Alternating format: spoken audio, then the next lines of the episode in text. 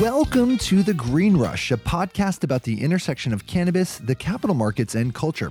On a weekly basis, hosts Ann Donahoe and Nick Opich of KCSA Strategic Communications speak with the business leaders, financial experts, cultural icons, legislators, and generally interesting people moving the cannabis industry forward.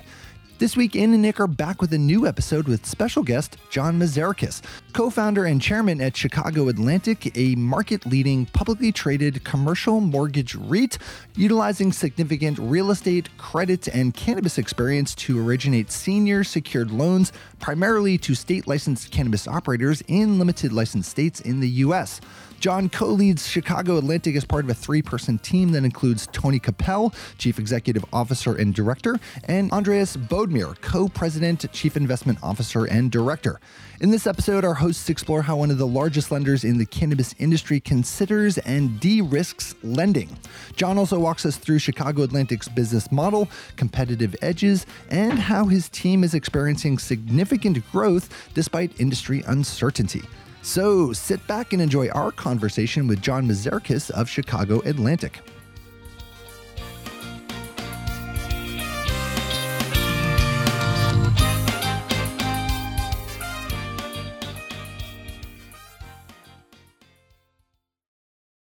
All right, today we're speaking with John Mazarakis of Chicago Atlantic. John, thanks so much for joining us today.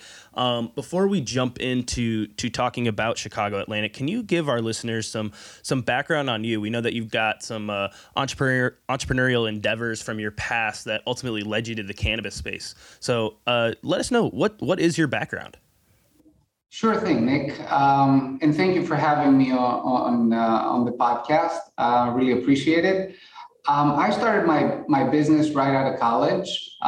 It was a single restaurant in the suburbs of Baltimore with three other partners.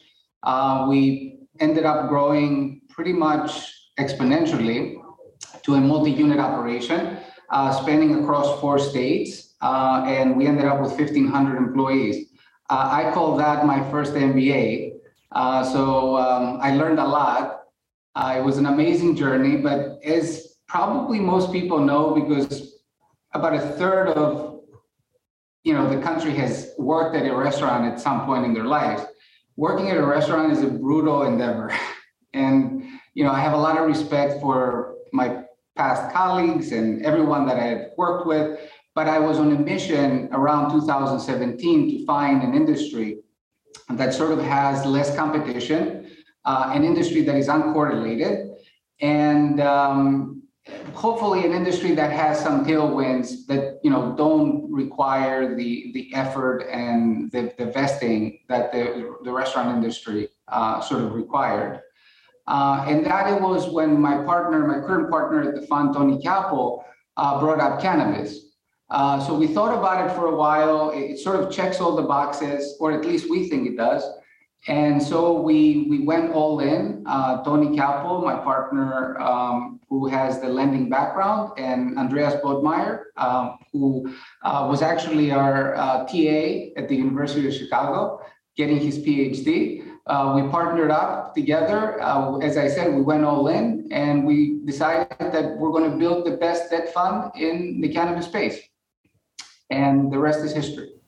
So you went from restaurants to debt funding. Correct. And, I know it sounds a little bit, cheeky, but growing a business is growing a business, regardless of the industry. You kind of follow the same process and you kind of follow the same values. You need to be focused, you need to be somewhat tenacious, and you need to be disciplined. And I think we kind of check all those boxes. Plus, we work really well together. And so I took the lessons from the restaurant industry. And as long as you love what you do, I think you're bound to succeed. And picking the right industry, of course, is very important. So I think we picked well. I actually think it is interesting. I've never thought about the correlation between restaurants and cannabis, but there is something like you said, building a business is building a business. But there's a unique passion in both in both industries. You know, like I also worked as a server and a bartender and I loved it. You know, and it is a very unique space, and all of the restaurateurs I knew are such passionate, singularly focused people that absolutely love what they do. And it is very similar to the cannabis industry because neither of those industries are for the faint of heart. They are tough, break your back, you know, the industries. And if you can survive in one, I can definitely see how you could survive in the other. So I think that is really interesting to think about. I've never thought of it that way before. But before we go too much further, so tell us exactly what is Chicago Atlantic. So Chicago Atlantic is a direct lending fund that has sort of three components that we lend from. There is a publicly traded mortgage REIT that accounts for a third of the loans that we've originated and closed. There is the private fund, which is the other third. And then we extend, for diversification purposes, we extend the option to our LPs to co-invest alongside our vehicles. So that's how we get to about $1 billion in loans closed since we started. And what sets you guys different apart from, you know, other lenders in the space?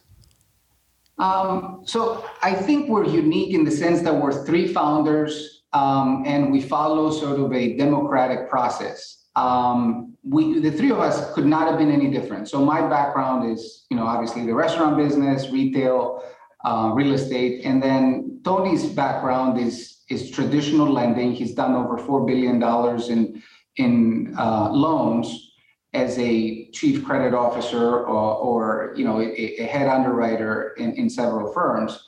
And then Andreas Bodmeier, he brings an institutional perspective to the firm. He is a research machine, and he has experience in lending as well, with a focus in litigation finance. So think about the process. We are the investment committee.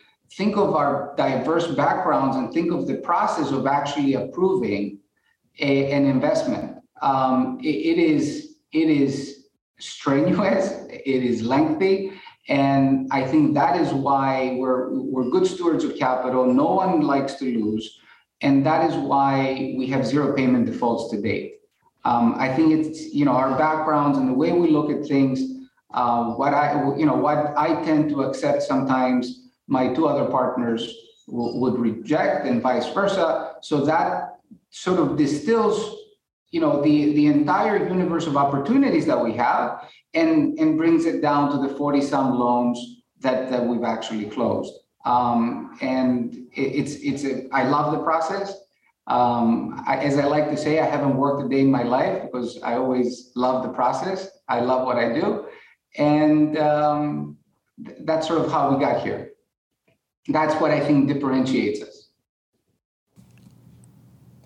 How much have you guys lent so far?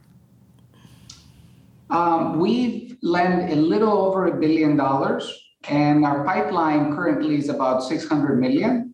So the opportunity is vast, and the only constraint here is just, you know, the process and sorting through all the operators, and the capital tends to be a little more difficult to find in cannabis just because institutional investors are not participating. Just a little bit. Yeah, just a little. Well, and I have to imagine that, you know, because of that constraint, that people are knocking down your door. You know, are you finding that you have to tell a lot of people no? Yes, we do. We have a very strict underwriting process. We start with the state, which eliminates a ton of deal flow.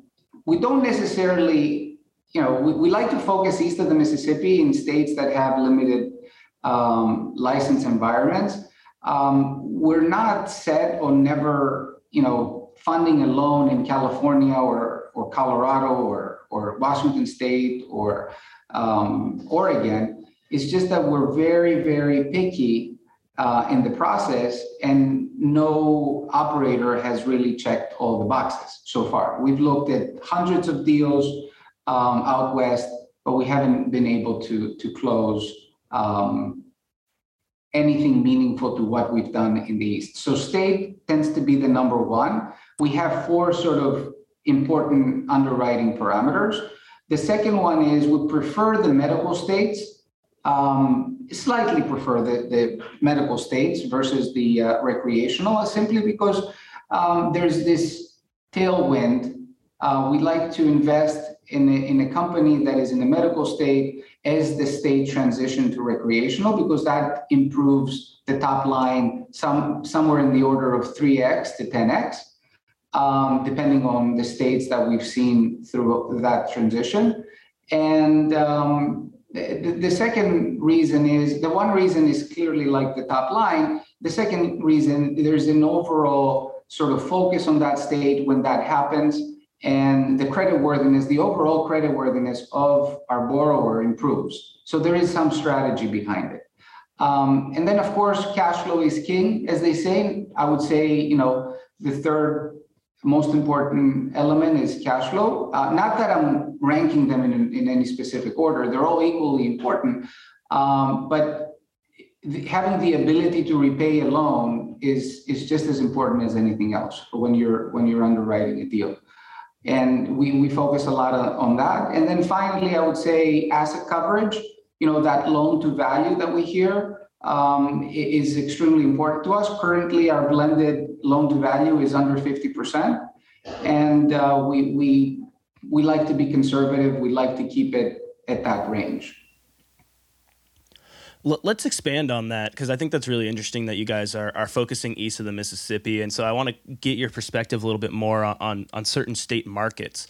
We're recording this episode on March 16th. And this morning, you guys announced that you're going to be funding an operation out in Florida. Can you talk about that deal? Yes. So as I mentioned, Florida sort of checks the boxes that I mentioned earlier as a state that it has a robust, maybe the best medical market in the country. This particular operator, I think, will do really well. They own their own facility, which is a huge plus. So from an asset coverage perspective, we're more than covered.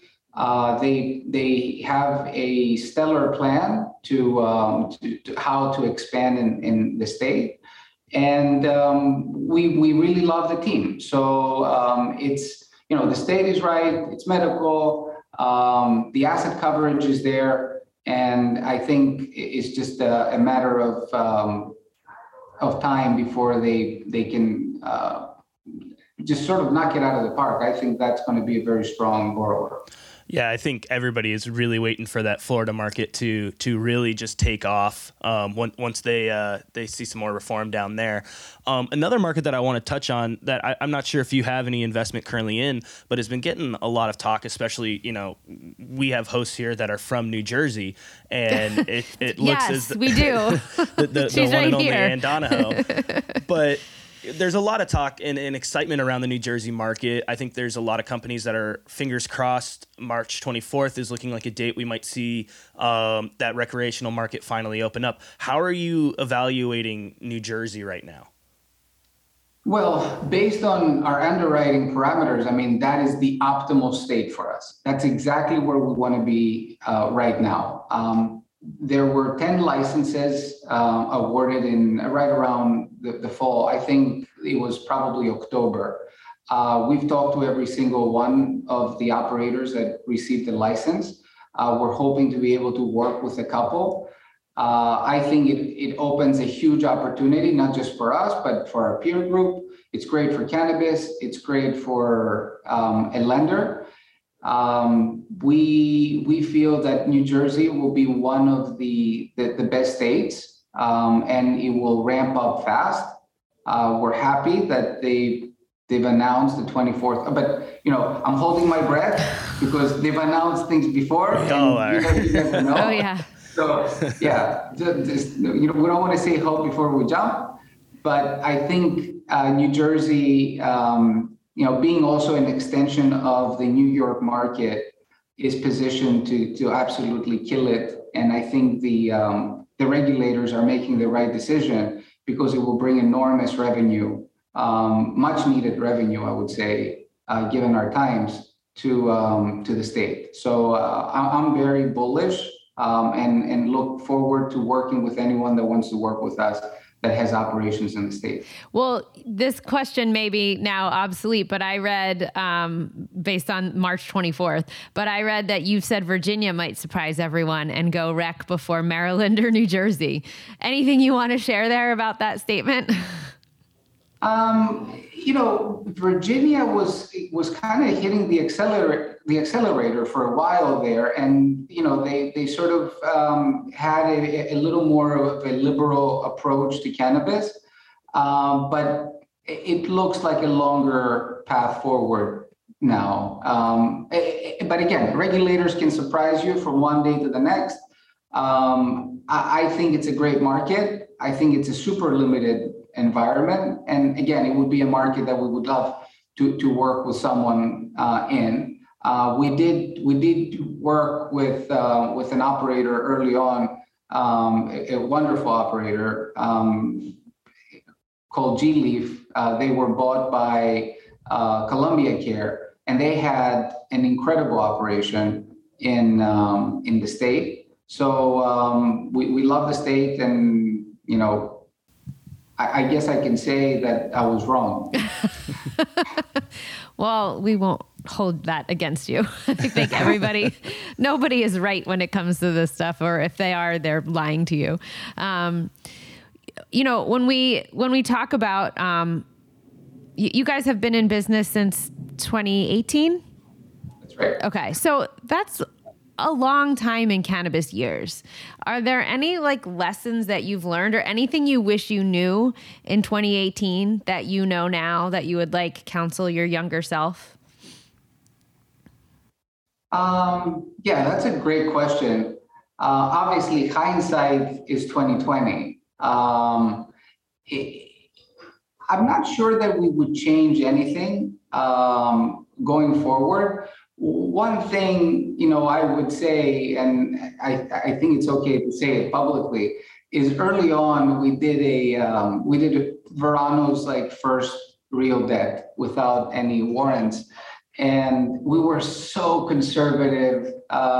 Literally, you know, it was a $30 million facility to Verano, currently a $3 billion company.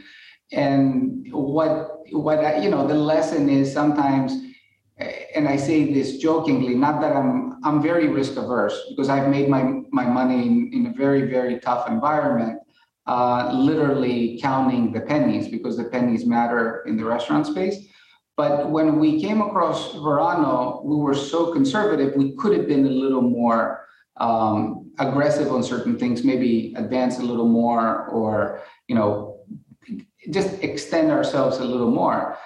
Which would have been fun and rewarding. And as I like to say now, when I speak in a public event or when I'm talking with the team, you want to assess the risk return. And with the time that you're making the investment, you'll never feel comfortable.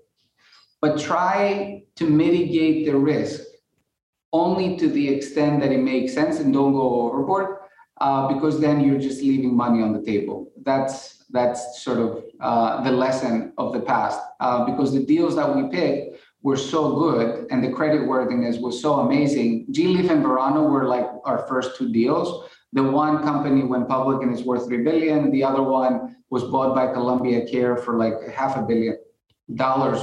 So it was just a blessing to just be around this amazing industry that is growing by leaps and bounds. I want to shift focus a little bit and you know, look at some of the trends that you guys are finding in the industry. You know, you're looking at a lot of really, you know, interesting markets, and so I'm wondering, are there any specific things that you're following or you expect to see from the cannabis industry in 2022? Well, the elephant in the room is the lack of federal legalization. That's sort of what the entire world expected after, and slightly before actually, the election. You saw that in the uptick of the equities. But now we see the aftermath of sort of a slow-moving, massive federal government that cannot possibly make cannabis a priority, which I understand. It's, it is not a priority, and we have to live with it.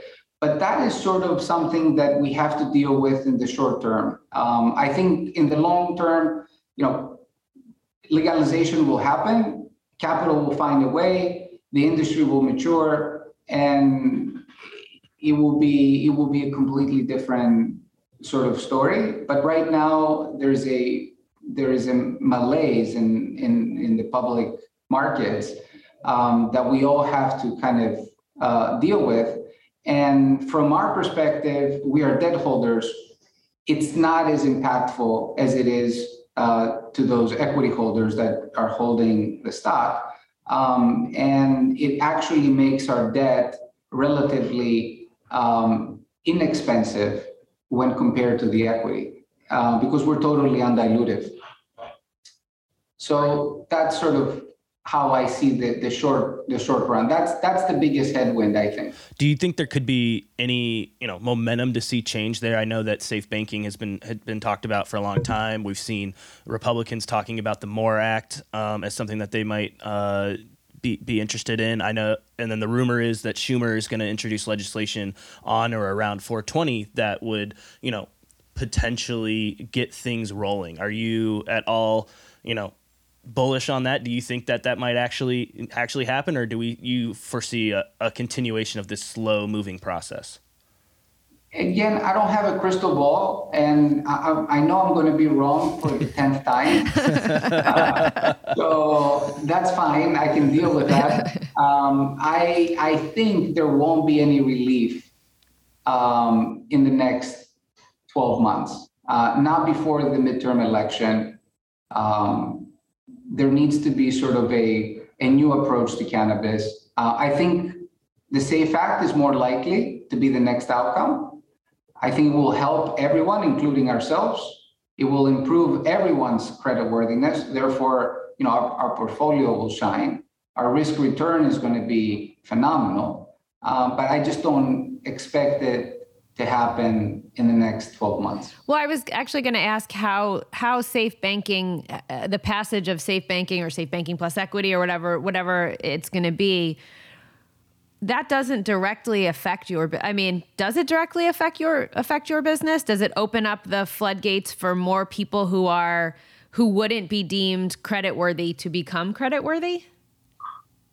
So that's a great question. Obviously, And it goes back to the story and why we started in cannabis. We don't want, we really don't want to shed a negative light onto a piece of legislation like the SAFE Act. It is very, very important for the message to be very clear. We're welcoming that change. Having said that, that brings more competition in the space on the lending side. And we are currently, and thankfully, we're well positioned. We're currently working to mitigate that change in the space. And how are we planning to mitigate it? We are planning on, number one, being the largest, having a very, robust market share. And then we want to be the recipients of that relief in the sense of leverage. Right now, we're pretty much totally unlevered, which is unheard of for a REIT. And once legalization actually sort of occurs, or the relief of the SAFE Act, the capital coming into the space will first come to us. I don't think Wells Fargo or Bank of America will start lending directly to operators. I think we will be the beneficiaries of that first capital that comes in the space. That will lower our cost of capital and we will be able to maintain the same spread. I think that is sort of how we're forecasting that change in, from an illicit state to a more sort of accepted state at the institutional level. More capital, I think overall will be a plus, and then we'll just leverage our brand and our expertise to be sort of experts in the space. That's the vision that we have. And of course, we will extend. Right now, mortgages are pretty much the only tool that you can finance a company, and maybe there is some cash flow lending going on. I think we can expand that menu and sort of include other more mainstream ways to provide debt. But that is to come. We've talked very macro, and like hypothetical, but let's drill down to the, Q2, Q3, the rest of this year. What are you guys focusing on? Well, growth is super important to us. We have committed to not raising equity until we raise another nice chunk of debt. And by nice chunk of debt, I mean, we have to raise a half a turn of leverage for our fund. So that has been our main focus. So it's a combination of cheaper debt capital paired with constant and robust originating and underwriting. And I think we're already, well on our way in doing so. John, I'm real interested in your perspective on this question. It's one that we ask all of our interviewers that come and join us on here. But I'm particularly interested in what you're going to say here. But is there one story or one issue within the cannabis industry that you feel is not being covered enough? Is there, like, if you were going to open up the New York Times or the Miami Herald tomorrow morning and on the A1, what would that story you would want to see being told? I love that question. So I think we're not celebrating the industry enough from the point of fundamentals and size. This is $100 billion of known retail demand. Only 25 million of that 100 billion, only 25 billion is legally represented at the state level. So just on the retail side, not including the compounding of the effect of the industry, which some people say it's as much as 300 billion with its ancillary benefits. Just on the retail side, we're talking about a market that is $100 billion that can really benefit the state and the federal government from a perspective of tax proceeds. You can really put that money to good work. And the thing that saddens me personally, and I say it all the time, there is zero focus on the fact that the product is being sold anyway. It's 100 billion. It's sold in the gray market and it's sold in the black market. Why not just legalize the process and regulate it and create those jobs and benefit both the state and the federal government? That's sort of the story that I'd like to see more highlighted out there. I have a question that was not on the agenda, and you do not need to answer this. It just kind of popped into my head. You're of Greek descent, right? I'd like to say that I'm an American. You're okay, but I'm curious to see. And I love this country, Anne. So don't. Oh no, I'm not. No, I'm just curious as to how cannabis is thought of in Greece, and how do you have family back there? I do not. Okay. My family lives in Baltimore. Okay. However, I have limited knowledge of the cannabis environment in Greece, just because we read and we follow the European developments, because we want to be eventually in the European market. We want to have a presence. We're not ruling it out. It's not like we have some de facto plan on doing so. Right now, we're just lending, and I just want to make it clear, we're just lending within the US and possibly Canada, even though we've never done a loan in Canada. But Greece is an interesting space because it sort of mirrors California, and everyone says that Californian climate is very conducive to growing good cannabis. Wine and weed, baby. Exactly. And Greece has that sort of Mediterranean climate. So I think Greece will flourish. And, you know, and the government has been very proactive and has pushed cannabis forward. I think there are 5 licenses right now that have been issued. And there are a couple indoor cultivation facilities that have started going up. So I think it's going to be one of those markets that you can have indoor, outdoor, or hybrid, and they're going to be selling through a different model through the pharmacies, but that is very similar to how Germany has approached it and other European countries. Okay. Just interesting to see kind of what the differences are, and even in stigma or perception. I being so stuck in America, like I just feel like the stigma is still so heavy here at times, and I didn't know if it was similar in Greece. Well, you know, there are definitely conservative elements in both societies, and there are liberal elements in both societies. I think cannabis has been embraced. Of course, nothing will ever be embraced 100%. It's just the nature of the beast. But I think, you know, Greece is part of this Western thought that has embraced cannabis in about 60 to 70% of about 60% of the population, at least, has embraced the idea of selling cannabis in some legal form. There's a lot of money to be made, so yeah. They should embrace it. Yeah. John, thank you so much for your time. This has been really, really interesting. So where can people find the REIT? You guys are publicly traded on the NASDAQ. Want to plug the ticker? Yeah, the ticker symbol is REFI, which kind of blows my mind that no one has taken it. That is a great ticker, yes. REFI. Pretty easy to remember. Okay, awesome. Thank you so much for your time today. Thank you both. Thanks again to John Mazarakis, co-founder and chairman at Chicago Atlantic, for joining us. If you're interested in learning more, you can visit chicagoatlantic.com, or if you're interested in following the REIT specific, you can go to refi.reit. Once again, thanks for listening to The Green Rush. You can follow us on Twitter @_Green Rush, Instagram @TheGreenRush_podcast. You can email Ann and I directly by reaching out to us at greenrush@kcsa.com, and make sure that you're following us on your social channels and, subscribing to The Green Rush in your favorite podcatcher. That's one take, Shay. One take.